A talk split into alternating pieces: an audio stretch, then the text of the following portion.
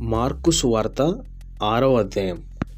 ఆయన అక్కడి నుండి బయలుదేరి స్వదేశమునకు రాగా ఆయన శిష్యులు ఆయనను వెంబడించిరి.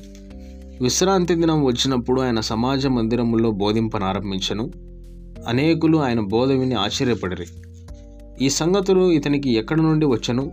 ఇతనికి ఇయ్యబడిన ఈ జ్ఞానం ఎట్టిది ఇతని చేతుల వలన ఇట్టి అద్భుతములు చేయబడుచున్నవి ఇదేమి?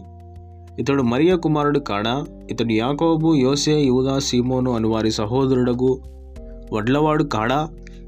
ఇతని సోదరి మనులందరూ మనతోనున్నారు కారా? అని చెప్పుకొనుచు ఆయన విషయమై అభ్యంతరపడిరి. అందుకు యేసు ప్రవక్త తన దేశంలోనూ తన బంధువుల్లోనూ తన ఇంటివారిలోనూ తప్ప మరి ఎక్కడనూ గణహీనుడు కాడని చెప్పాను. అందువలన కొద్దిమంది రోగుల మీద చేతులుంచి వారిని స్వస్థపరచుట తప్ప మరి ఏ అద్భుతమును ఆయన అక్కడ చేయజాలకపోయాను? ఆయన వారి అవిశ్వాసమునకు ఆశ్చర్యపడెను.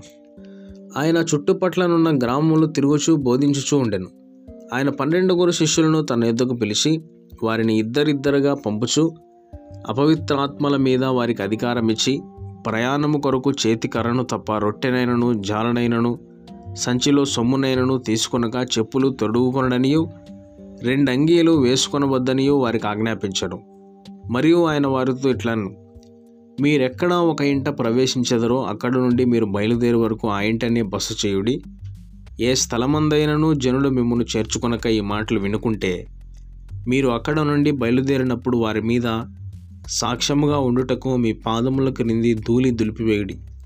కాగా వారు బయలుదేరి మారు మనసు పొందవలని ప్రకటించుచు అనేక దయ్యములు వెళ్ళగొట్టుచు నూనె రాచి అనేకులకు రోగులను స్వస్థపరుచు నుండిరి ఆయన కీర్తి ప్రసిద్ధమాయను గనుక రాజైన హేరోదు ఆయనను గూర్చి విని బాప్తిసమిచ్చి యోహాను మృతుల్లో నుండి లేచి ఉన్నాడు గనుక అతని యందు అద్భుతములు క్రియారూపకము లగుచున్నవని చెప్పాను. ఇతరులు ఈయన ఏలియానియు మరికొందరు ఈయన ప్రవక్తనియు ప్రవక్తల్లో ఒకని ఉన్నాడనియూ ఉన్నాడనియు చెప్పుకొనిచుండిరి. అయితే హేరోదు విని నేను తలగొట్టించిన యోహానే అతడు మృతుల్లో నుండి లేచి ఉన్నాడని చెప్పాను. హేరోదు తన సహోదరుడగు పిలిప్పు భార్య అయిన హెరోదియా పెళ్ళి చేసుకునినందున యోహాను నీ సహోదరుని భార్యను చేర్చుకొనుట నీకు న్యాయము కాదని హేరోదుతో చెప్పాను గనుక ఇతను ఆమె నిమిత్తము యోహానును పట్టి తెప్పించి చెరసాల్లో బంధించి ఉండెను. హెరోదియా అతని మీద పగబట్టి అతని చంపింపగోరెను గాని ఆమె చేత కాకపోయాను. ఎందుకనగా యోహాను నీతిమంతుడును పరిశుద్ధునగు మనుషుడని హేరోది ఎరిగి అతనికి భయపడి అతని కాపాడుచూ వచ్చాను. మరియు అతని మాటలు వినినప్పుడు ఏమి చేయును? తోచకపోయినను? సంతోషముతో వినుచుండెను. అయితే తగిన దినము ఒకటి వచ్చను ఎట్లనగా హేరోదు తన జనన దినోత్సవం ముందు తన ప్రధానులకును సహస్రాధిపతులకును గరణీయ దేశ ప్రముఖులకును విందు చేయించను. అప్పుడు హెరోదియా కుమార్తె లోపలికి వచ్చి నాట్యమాడి హేరోదును అతనితో కూడా పంక్తిని కూర్చున్న వారిని సంతోషపరిచను గనుక రాజు నీకు ఇష్టమైనది ఏదైనాను నన్ను అడుగుము నేను నీకు ఇచ్చేదనని ఆ చిన్నవానితో చెప్పాను.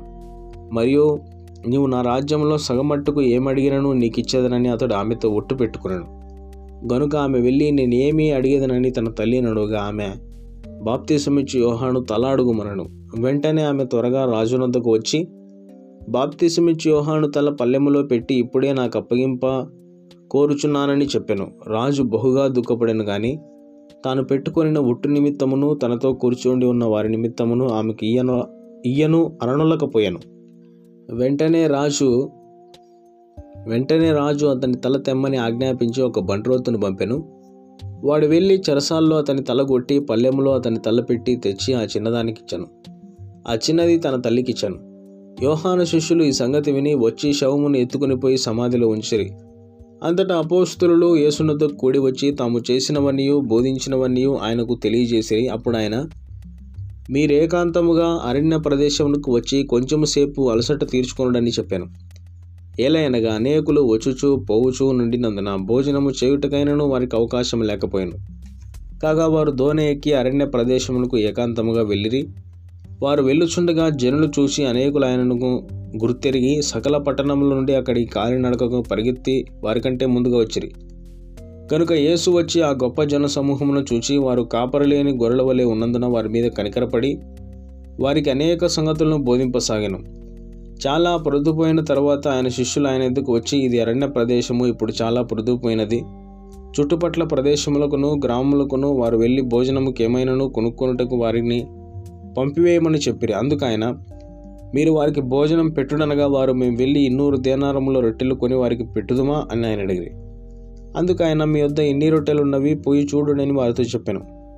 వారు చూచి తెలుసుకొని ఐదు రొట్టెలను రెండు చేపలను ఉన్నవనరి అప్పుడు ఆయన పచ్చిక మీద అందరూ పంక్తులు పంక్తులుగా కూర్చుండవలనని వారికి ఆజ్ఞాపింపగా వారు నూరేసి మంది చెప్పులను యాభై మంది చెప్పులను పంక్తులు తీరి కూర్చుండరి.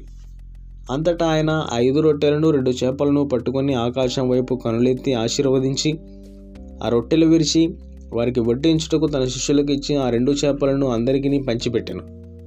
వారందరూ తిని తృప్తి పొందిన తర్వాత మిగిలిన చేపలను రొట్టె ముక్కలను పన్నెండు గంపలు ఎత్తిరి. ఆ రొట్టెలు తినిన వారు ఐదు వేల మంది పురుషులు. ఆయన జనసమూహమును పంపివేయనంతలో దోణి ఎక్కి అందరనున్న బేచ్చైదాకు ముందుగా వెలుడని ఆయన తన శిష్యులను వెంటనే బలవంతం చేశాను ఆయన వారిని వీడు కొలిపి ప్రార్థన చేయుటకు కొండకు వెళ్ళాను. సాయంకాలమైనప్పుడు ఆ దోణె సముద్రం మధ్య ఉండెను.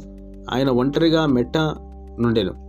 అప్పుడు వారికి గాలి ఎదురైనందున దోణి నడిపించుట్లో వారు మిక్కిలి కష్టపడుచుండగా ఆయన చూచి రాత్రి ఇంచుమించు నాలుగవ జామున సముద్రం మీద నడుచుచూ వారి వద్దకు వచ్చి వారిని దాటిపోవాలని ఉండెను. ఆయన సముద్రం మీద నడుచుట వారు చూచి భూతమని తలంచి కేకలు వేసిరి. అందరూ ఆయనను చూచి తొందరపడగా వెంటనే ఆయన వారిని పలకరించి ధైర్యము తెచ్చుకొనడి నేనే భయపడుగుడని చెప్పాను. తరువాత ఆయన ధోని ఎక్కి వారి యుద్ధకు వచ్చినప్పుడు గాలి అనిగను అందుకు వారు తమలో తాము మిక్కిని విభ్రాంతి నొందిరి. అయినను వారి హృదయం కఠినమైన గనుక వారు రొట్టెలను గురించిన సంగతి గ్రహింపలేదు. వారు అవతలికి వెళ్ళి గన్నశరేతు దగ్గర ఒడ్డుకు వచ్చిందని వచ్చి దరి పట్టిరి. వారు దోణి దిగగానే జనులు ఆయనను గుర్తుపట్టి ఆ ప్రదేశం అంతటా పరిగెత్తుకుని పోయి ఆయన ఉన్నాడని వినని చోటునకు రోగులను మంచముల మీద మోసుకొని వచ్చుటకు మొదలుపెట్టిరి. గ్రామముల్లోనూ పట్టణముల్లోనూ పల్లెటూళ్ళలోనూ ఆయన ఎక్కడెక్కడ ప్రవేశించినో అక్కడి జనులు రోగులను సంత వీధుల్లో ఉంచి వారిని ఆయన వస్త్రపు చెంగు మాత్రం ముట్టనిమ్మని ఆయనను వేడుకొనుచుండిరి. ఆయనను ముట్టిన వారందరూ స్వస్థనుందిరి